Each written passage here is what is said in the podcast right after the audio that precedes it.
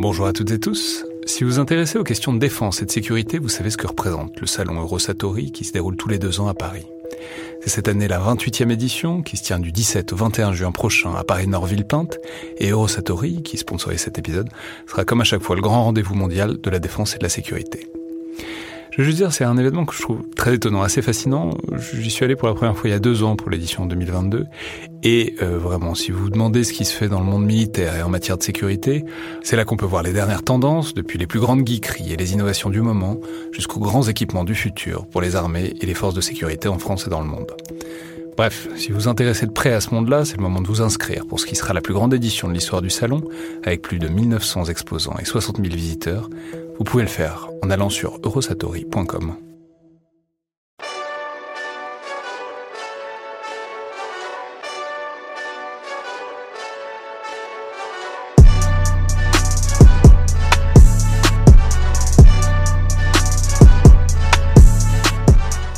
à toutes et tous et bienvenue dans le Collimateur, le podcast de l'Institut de recherche stratégique de l'école militaire, l'IRSEM, consacré aux questions de défense et aux conflits armés. Je suis Alexandre Jublin et j'ai aujourd'hui le plaisir d'inaugurer le retour des épisodes dans le bunker, ces analyses de films ou de séries touchant à la guerre, euh, depuis essentiellement l'angle militaire. Alors j'ai déjà dit dans un précédent podcast que je pouvais malheureusement pas reprendre le rythme un peu effréné du, premier confinement, mais je vais insérer désormais le format dans les épisodes du vendredi, en alternance avec les dans le viseur, et donc en faire à peu près un par mois, globalement plutôt à la fin du mois. Et euh, qui de mieux pour reprendre ces épisodes que le lieutenant-colonel Michelin, qui avait d'ailleurs trouvé le nom euh, du format, les, les, Dans le Bunker, et qui se fait rare dans le podcast ces derniers mois, notamment parce qu'il a quitté Paris pour rejoindre euh, un régiment d'infanterie dans le centre de la France. Ce qui est rare étant précieux, on est donc ravis de, retrouver Jean Michelin dans le collimateur. Alors comment ça va depuis quelques mois maintenant? Eh ben, écoutez, ça va très bien. Je dois vous avouer que la vie parisienne ne me manque pas et que ça fait du bien d'être de retour dans les, forces vives et les gens qui font le, cœur du métier militaire. Euh, il y a eu un petit euh, choc culturel euh, à la réouverture de cantines, à la réexhumation de gilets de combat, de casques, de porte-chargeurs. Mais globalement, je vis, ma meilleure vie, même si le, retour en régiment, c'est surtout un témoignage du fait qu'on a quand même, que j'ai quand même vieilli par rapport à mon dernier passage. en dehors de ça, tout va bien. Je vous remercie. Bon, et on a donc le plaisir de vous de, de parler avec vous aujourd'hui pour euh, discuter d'un film de 2014 de David Ayer, à savoir Fury, avec euh, notamment à l'affiche Brad Pitt dans ce que personnellement je trouve être un de ses tout meilleurs rôles, mais aussi euh, Shia LaBeouf ou encore Michael Peña. Et euh, pour lever un peu le voile sur la manière dont on fait ces podcasts, je vais simplement dire que Bon, d'habitude, je laisse complètement l'invité choisir de quoi il veut parler, mais là, je me suis permis de faire une suggestion parce que euh, je trouve que c'est un superbe film. C'est une sorte de chef-d'œuvre aussi, euh, je crois, de, de, film de genre. On me l'avait presque pas proposé dans les premiers bunkers et j'avais euh, très envie d'entendre euh, Jean Michelin dessus. Alors, je vais simplement résumer l'histoire à très grands traits. C'est un équipage de chars d'assaut, un M4 Sherman pour être précis, commandé évidemment par le personnage de Brad Pitt, qui a fait euh, les campagnes d'Afrique et la campagne de France et qui se retrouve désormais, alors c'est vraiment 24 heures, en pleine campagne euh, d'Allemagne en 1945, et donc char d'assaut qui, qui, ouvre la voie vers Berlin et réduit les dernières poches de résistance euh, sur la route, avant que, évidemment, euh, les choses ne se compliquent considérablement durant ces 24 heures. Which, which way is the front? Which way is the front? Hmm. All around us, kid, because it's Germany. We're surrounded by crowds. Alors, euh, colonel, c'est pas que vous soyez vous-même un tankiste. Non, pas du tout. Même si c'est une blague qu'on fait souvent, euh, notamment sur Twitter, que vu de loin et pour un non-militaire, tout ce qui roule et possède un blindage est un tank. Mais enfin, vous êtes quand même euh, fantassin mécanisé, donc avec un cœur de métier autour d'un véhicule et, du fait que ça peut représenter un, un univers euh, et surtout une appréhension particulière du, à la fois de, de l'environnement et euh, du métier, le fait d'être motorisé. Absolument. Donc, comment est-ce que vous avez vu ou revu ce, donc, je trouve très beau film, qui est donc ce Fury de David Ayer? Alors moi, j'ai un rapport particulier avec ce film parce que euh, quand il est sorti, il ne m'intéressait, mais alors pas du tout. J'avais absolument pas l'intention de le voir et je suis tombé dessus un peu par accident. Donc je l'ai vu plutôt tardivement moi, et donc je l'ai revu euh, pour euh, le truchement de ce podcast en trouvant des petits morceaux dans ma journée euh, pour le regarder par par, par incrément rapide de 10 minutes. Et c'est effectivement un très très très bon film. C'est un film qui m'a euh, d'autant plus scotché que je n'en attendais rien puisque j'étais pas spécialement euh, j'étais pas spécialement intéressé par la thématique euh, qu'on m'avait pas très bien vendu, j'avais pas lu de trucs très très exaltants et ça aurait été un tort parce que c'est vraiment c'est vraiment un très bon film. Alors pourquoi c'est bien? Euh, la première raison pour laquelle c'est bien, euh, Fury, c'est parce que euh, c'est un thème ultra rebattu. Hein, le film de guerre de la Deuxième Guerre mondiale, ils sont, ils sont effet des pleines brouettes, mais c'est un thème ultra rebattu qui est traité sous un angle original, euh, à la fois dans euh, le, le, le, le, contexte particulier narratif qui va servir de cœur à l'histoire, c'est-à-dire que c'est le huis clos de l'équipage d'un blindé. Euh, moi, j'ai commencé ma carrière, comme vous l'avez dit, dans l'infanterie mécanisée, dans un véhicule qui s'appelait l'AMX 10P, dans lequel, quand on le regarde en photo, notamment à côté d'un VBCI, on a du mal à s'imaginer qu'on mettait 11 personnes dedans, et pourtant c'était le cas. Euh, donc le huis clos du char, on traite dans un film de guerre la thématique du huis clos, notamment dans les films de sous-marins. Or, le, le, huis clos d'un blindé, c'est quand même autre chose, et c'était très intéressant de le traiter parce que c'est pas tellement couvert, en tout cas, c'était pas tellement couvert par le cinéma euh, grand public. Il y a euh, un, film russe, je crois, euh, qui traite un peu dans des circonstances similaires de, la destinée d'un char solitaire en Afghanistan que j'ai pas vu, donc j'en parlerai pas. Effectivement, c'est quelque chose de très puissant que, effectivement, moi je trouve généralement dans les films, alors dans ce qui touche à la mer, c'est-à-dire soit les soit les films de pirates, soit les films de sous-marins. Mais d'une manière générale, c'est quelque chose de rare en fait, la, la claustration. C'est ce qui fait que c'est si particulier de combattre, de faire partie d'un équipage littéralement, puisqu'on parle d'équipage de, de, de chars d'assaut comme on parle d'un équipage de navire.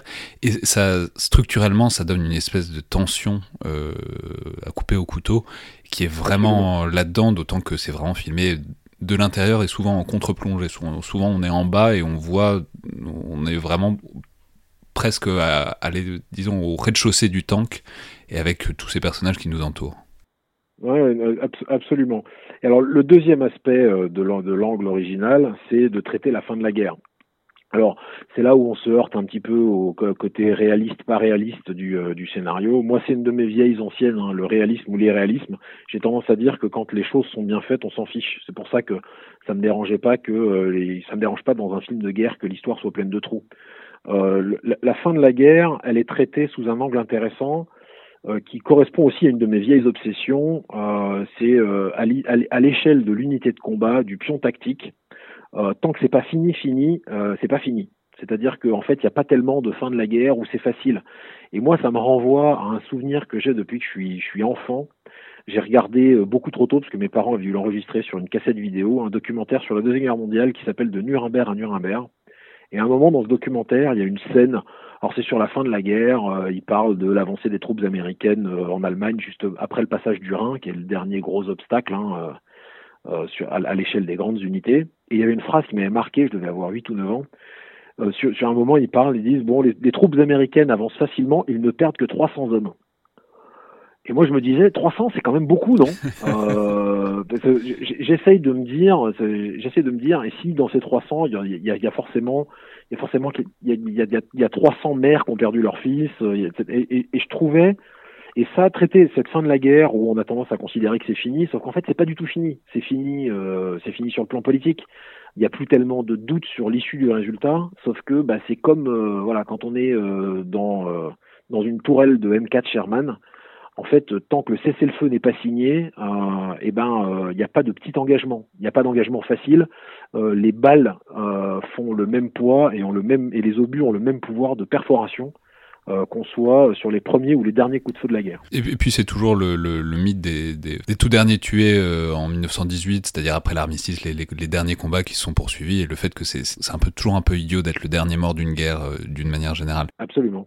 Mais du coup, ça provoque aussi une espèce de tension là-dedans, qui est que justement, il y a des va-et-vient dans la tension. Ils sont pas en guerre, ils sont pas sur une ligne de front tout le temps. C'est pas, c'est pas le soldat Ryan, quoi. C'est, c'est euh, bon, bah la plupart du temps, ils font des convois, ils avancent, etc.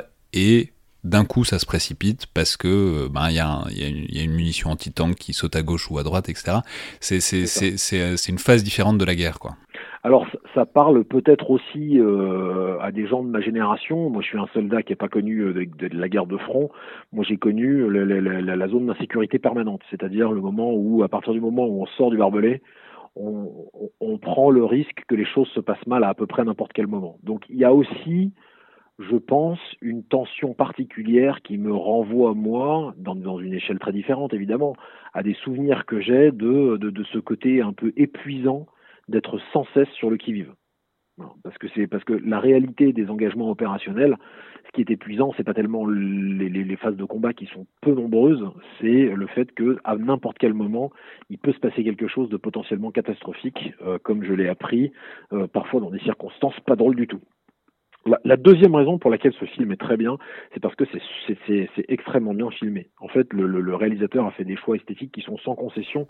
Il y a cette espèce de printemps crade. Euh, les gens qui ont fait des manœuvres dans, en mars-avril dans le nord-est de la France euh, savent euh, ce que c'est qu'un un, printemps sale. Et, il y a un côté euh, très poisseux en fait qu'on est en avril, mais on n'est pas du tout sur un avril bourgeon, les oiseaux qui chantent, etc. C'est vraiment c'est vraiment une fin d'hiver. On est vraiment sur, sur, sur une phase de dégel. Et puis il y a cette espèce de, de manière de filmer, d'utiliser dans les, notamment dans les phases de combat, euh, avec un, emploi, un emploi de la, caméra hyper nerveux qui fait qu'il y a une espèce de tension euh, qui vous prend à la gueule dès, la première scène du, film hein, et qui ne vous lâche plus ensuite. Euh, et ça, ça c'est quand même, euh, c'est quand même assez, euh, assez difficile à atteindre, de rendre compte de la nervosité. Il y a, il y a une phase de, de, de combat de chars, notamment quand les quatre chars affrontent un tigre qui est euh, mieux motorisé, mieux armé. Donc, un, tigre, rappelons que c'était les, les, un char allemand, un char allemand qui était vraiment la terreur, euh, la terreur des, des, champs de bataille et surtout la terreur des, des combattants parce qu'il n'y avait pas grand chose qui pouvait taper un tigre et surtout pas un, un char Sherman, quoi. Et, et, alors la, la, la, troisième raison, et à mon avis la, la vraie. Mais, mais alors simplement, simplement, ouais. je, sur sur cette tension, on peut peut-être dire qu'il y a un artifice euh, narratif qui est qui, qui je trouve marche très bien là, c'est que c'est pas un roman, mais c'est un film d'apprentissage. C'est-à-dire, on commence avec euh, un jeune personnage qui est, qui est, qui est, pas là pour euh, ça, quoi, qui est pas du tout un, tankiste, qui est un, qui est un, qui est un dactylographe, qui se retrouve dans le char en, en même moment que en fait le spectateur se retrouve dans le char, et donc on apprend la guerre en même temps qu'il apprend la guerre. Euh, et, et, on, c'est en quelque sorte le vaisseau pour euh, le spectateur, et c'est un vaisseau qui, dont on voit qu'il est plein de tensions, il sait pas quoi regarder, de la même manière qu'on sait pas quoi regarder au début, et progressivement il apprend euh, ce que c'est la guerre, et, et, sa haine, disons, et son, son esprit de combat euh, grandit au fur et à mesure, et on, on le suit un peu là-dedans d'ailleurs. Et alors, en fait, ce personnage, il est intéressant, et c'est le troisième point euh, que je voulais aborder. Ce qui est intéressant dans ce film, ce qui fait que c'est vraiment un bon film, c'est que les, les, personnages et la direction d'acteurs sont remarquables. Euh, on, on, a comparé ce film assez défavorablement euh, parce que avec le Soldat Ryan, l'une des grandes critiques qui a été faite à Fury, c'est euh, des ressorts qu'on a déjà vus mille fois, euh, le, la jeune recrue euh, qui, qui, qui, connaît rien. Sauf qu'il y a quand même une grosse différence avec le Soldat Ryan, c'est que le Soldat Ryan, c'est un un film qui prend à la tronche sur un quart d'heure, 20 euh, minutes, euh, de manière absolument terrassante, et ensuite, euh, c'est quand même très convenu, et on sent quand même toute l'obsession Spielbergienne de, mettre des messages et des, et des contenus moraux dans ces personnages. Ce qui est remarquable dans Fury, c'est que les personnages sont imparfaits et sont difficiles à aimer.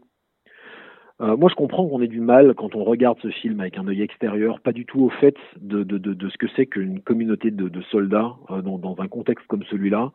Je comprends qu'on ait du mal à les différencier les uns des autres, à les, comprendre, mais moi, c'est des personnages que j'ai trouvés d'une vraisemblance euh, et d'une et d'une complexité. J'avais lu une critique quelque part qui disait oui, on regrette, par exemple, si on en avait su un peu sur l'origine du sergent Wardadi, alors qu'en fait, dans la vraie vie, il y a, y a, une scène qui est révélatrice, c'est quand le, le, nouveau arrive là et qui disent alors tu viens d'où, tu viens d'où, puis quand il essaie de répondre, il dit mais ferme ta gueule, tout le monde s'en fout d'où tu viens. Mistake. Army don't make mistake. Do what it do. You from Missouri? No. You from Chicago? Nah, you from Arkansas, ain't you? No, I'm from Hey, hush up, man. Nobody gives a fuck where you from. Et en fait, c'est ça, ça, ça, c'est crédible. Euh, l'illuminé de la Bible, euh, le, personnage qui est joué par un acteur dont j'ai omis le nom, euh, qui est le chargeur du char qui est extraordinaire. C'est des, des gens, alors qui sont américains, donc ils, ils, correspondent à des stéréotypes régionaux du vieux sud-américain qui sont quand même, qui sont quand même assez, assez bien rendus, mais qui dans d'autres circonstances, moi, c'est des gens que j'aurais pu avoir, enfin, les, qui ressemblent à des gens avec qui je suis parti en, opération. Mais alors, le, chargeur, je vais le dire, c'est l'acteur qui est joué par, enfin, c'est le personnage qui est joué par l'acteur John Mertal. Et effectivement, il y, a un truc, c'est qu'ils sont détestables. Euh, ils sont durs et en même temps ils sont durs et on finit par comprendre que c'est bah ouais bah en fait quand on a fait la campagne d'Afrique ensuite on a fait le débarquement de Normandie. En plus il raconte des, des trucs atroces sur le débarquement de Normandie. Et euh, ah oui la scène où il parle des chevaux là. Ouais la, scène où il parle de ce que c'est que enfin que de, de, devoir gérer les animaux blessés sur le champ de bataille. Enfin bon c'est c'est vraiment un monologue qui, qui est assez qui est assez dur à encaisser. Bah en fait c'est ça que fait la guerre à ces gens-là. C'est-à-dire ces gens sont détestables parce qu'ils sont, ils sont un peu modelés par euh, ce qu'ils ont vécu qui était tout à fait détestable. Et, ce, qui est, et ce qui est bien, c'est que le, le, ce qui est vraiment bien, c'est que le, le, réalisateur les prend comme ils sont. Et il cherche pas à leur donner des, des postures morales. Enfin, en fait, quand, on, quand, on, quand je repense, après avoir revu ce film, au personnage du soldat Ryan de façon rétrospective, je trouve les personnages du soldat Ryan hyper caricaturaux avec euh, l'officier un peu idéaliste qui est instituteur, le vieux sous-off bourru, euh, le, le, tireur de précision, le, le, juif, parce que évidemment il faut qu'il y ait euh, une, une, connotation avec le caractère un peu moral de la guerre, qui est une vieille obsession Spielbergienne, qui s'explique tout à fait sur plein de sujets, mais on est clairement sur du hollywoodien. Et l'idée qui me venait en revoyant ça, c'est que si le soldat Ryan était une Rolls, euh, dans, son film, il a euh, poncé tous les chromes, il a euh, foutu des grands coups de canif dans les, dans les fauteuils et dans les banquettes, et, euh, mais le moteur est en dessous, et en fait, il ramène en faisant ça la guerre à quelque chose de viscéral. Et en fait, il y a une espèce de malaise physique qui, qui, est, qui est transmis notamment par le, par le jeu de ces acteurs et par le fait que c'est des personnages sur lesquels on a du mal à susciter l'empathie, enfin, on a du mal à, avoir de l'empathie pour ces personnages. Et pourtant, de temps en temps, il y a le rideau, le rideau qui se fissure. Une phrase qui résonne euh, dans, la, tête d'un soldat, c'est euh, quand ils disent "Best job I ever had". Ça, c'est euh, c'est fondateur. C'est des mecs qui sont au bout de tout. Alors ça, on va dire, c'est juste une phrase, c'est une phrase qui se répète l'un à l'autre, soit après pas être mort, mais vraiment être passé à deux doigts, soit euh, avant bon, le final qu'on va pas forcément dévoiler. Mais c'est quasiment une incantation. Best job ever. Best job ever. Best job ever. Best job ever. En même temps, on sent qu'ils le pensent un peu, mais qu'ils le disent pour se rassurer. C'est très bizarre ce, ce, best job I ever had, donc le meilleur boulot que j'ai jamais eu. C'est très bizarre, mais c'est ce genre de ce genre de rite de communication interne propre à un groupe ou à une unité qui, qui euh, voilà, on a on a tous des rites, des espèces de mantras, des espèces de de, de, de, de, qui peuvent être une phrase, qui peuvent être un air de musique, qui peuvent être euh, un souvenir en commun. ça, ça c'est vraiment consubstantiel de, des petites unités de combat quoi. Ça c'est c'est un truc qui, qui se retrouve et qui moi me parle. Je, je, je suis en je suis en je suis en famille quand j'entends ça. J'ai l'impression euh, d'avoir fait un bout de route avec ces soldats-là parce que je reconnais ce signal-là comme un signal d'identification et de reconnaissance mutuelle. Donc je suis pas tellement surpris qu'il est euh, qu'il est parfois. Euh, et puis il y a quand même des choses qui sont ratées dans ce film. Le scénario est quand même pas hyper dense, c'est pas hyper prenant. Il y a un certain nombre de longueurs et un certain nombre de clichés. moi, mon vrai reproche à ce film, c'est la bande originale que je trouve ratée que je trouve trop dramatique, alors que fait, euh, j'aurais presque voulu que le, réalisateur fasse un choix encore plus radical.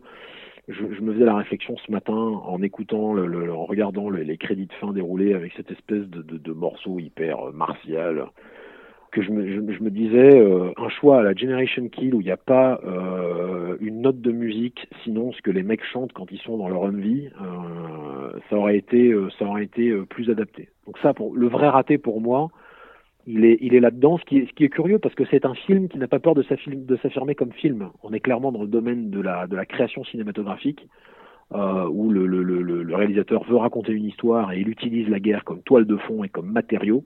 Et qu'il n'a pas tellement le souci de la véracité, euh, de la véracité historique. Quoi. Ouais, on peut dire qu'il y a aussi euh, vraiment euh, un travail sur. Enfin, c'est très beau. Les, les, plans sont très beaux et il y a un ah gros symbolisme aussi. Je recommande vraiment particulièrement, alors le dernier plan évidemment parce qu'il est aussi fou, mais le, le la dernière scène d'une manière générale est très très léchée, mais le tout premier plan aussi ou euh, je vais simplement le, dire. Ouais, je tout, euh, voilà, c'est simplement, c'est même pas un cheval, c'est un cavalier qui, mhm. qui se balade au milieu des d'épaves de, tanks et qui se fait assassiner euh, par le personnage de Brad Pitt, ce qui est donc par le sergent Wardadi, ce qui est un symbole, enfin ce qui est un symbolisme tellement lourd qu'il qu'il en est cocasse, puisque évidemment on sait que dans les armées et au-delà, ce sont les chars d'assaut qui ont repris l'appellation de cavalerie euh, pour des bonnes raisons, euh, que fonctionnellement il y, a des similitudes, mais c'est en quelque sorte la nouvelle cavalerie qui assassine l'ancienne cavalerie et qui fait passer dans le nouveau monde de la guerre industrielle. Non, donc c'est un, c'est un, c'est vraiment un très bon film. Euh, j'ai pas envie, j'ai, pas envie de vous dire que c'est un film qu'il faut regarder pour passer un bon moment en famille. non, mais quand on le commence, on a du mal à le lâcher. Mais c'est un, c'est un, c'est un très bel objet de cinéma et c'est effectivement euh, un très beau rôle pour Brad Pitt. Et c'est aussi la preuve qu'on peut faire euh, des films euh, originaux sur des sujets rebattus et quand même arriver à s'en sortir avec avec quelque chose qui est un, un, vrai un vrai objet qui a des parties pris et qui est une vraie œuvre. J'ai pas le sentiment et c'est peut-être pour ça qu'il n'a pas été euh, qu'il a pas très bien marché notamment aux yeux de la critique. J'ai pas le sentiment que c'est un film qui a été taillé pour euh, pour son époque quoi. J'ai l'impression que le, réalisateur, il avait ce projet-là et qu'il est resté fidèle à l'engagement qu'il avait pris sur ce projet-là, qu'il avait son idée en tête et qu'il est allé au bout de son idée. Et je trouve que c'est pas mal. Ouais, vraiment, je, je pense que c'est un des tout meilleurs rôles de Brad Pitt, qui est en fait bien meilleur, je crois, que celui, mais euh, peut-être que c'est pour ça qu'on l'oublie un peu, parce qu'il est un peu camouflé par le rôle qu'il avait eu, assez proche qu'il avait eu dans Inglorious Bastards, peu avant, c'est-à-dire toujours aussi d'une espèce de soldat américain euh, bon, qui roule des mécaniques et qui est, mais en même temps une espèce de machine de guerre. Je trouve que ce rôle est plus subtil, plus profond, plus beau, mais que on l'a malheureusement un peu oublié. Mais non, mais Inglorious Bastard, il faut regarder ça comme une, il faut regarder ça comme une comédie. Sauf que en fait, plus le temps passe, moi j'avais passé un bon moment devant Inglorious Bastard et, et en fait c'est un film que j'ai absolument aucune envie de revoir rétrospectivement. Alors que je pense que j'aurais envie de revoir Fury dans pas longtemps parce que c'est quelque chose qui me parle. Ouais, tout à fait. Euh, merci beaucoup, donc Jean Michelin. À bientôt. Avec plaisir c'est toujours une joie d'être avec vous. Je rappelle, soit dit en passant, que euh, Fury est euh, disponible notamment sur Netflix en ce moment. Et quant à moi, je vous retrouve donc le mois prochain avec un nouveau bunker, mais aussi bien avant, avec les autres épisodes euh, du mardi et du vendredi. Merci à toutes et tous, et à la prochaine fois.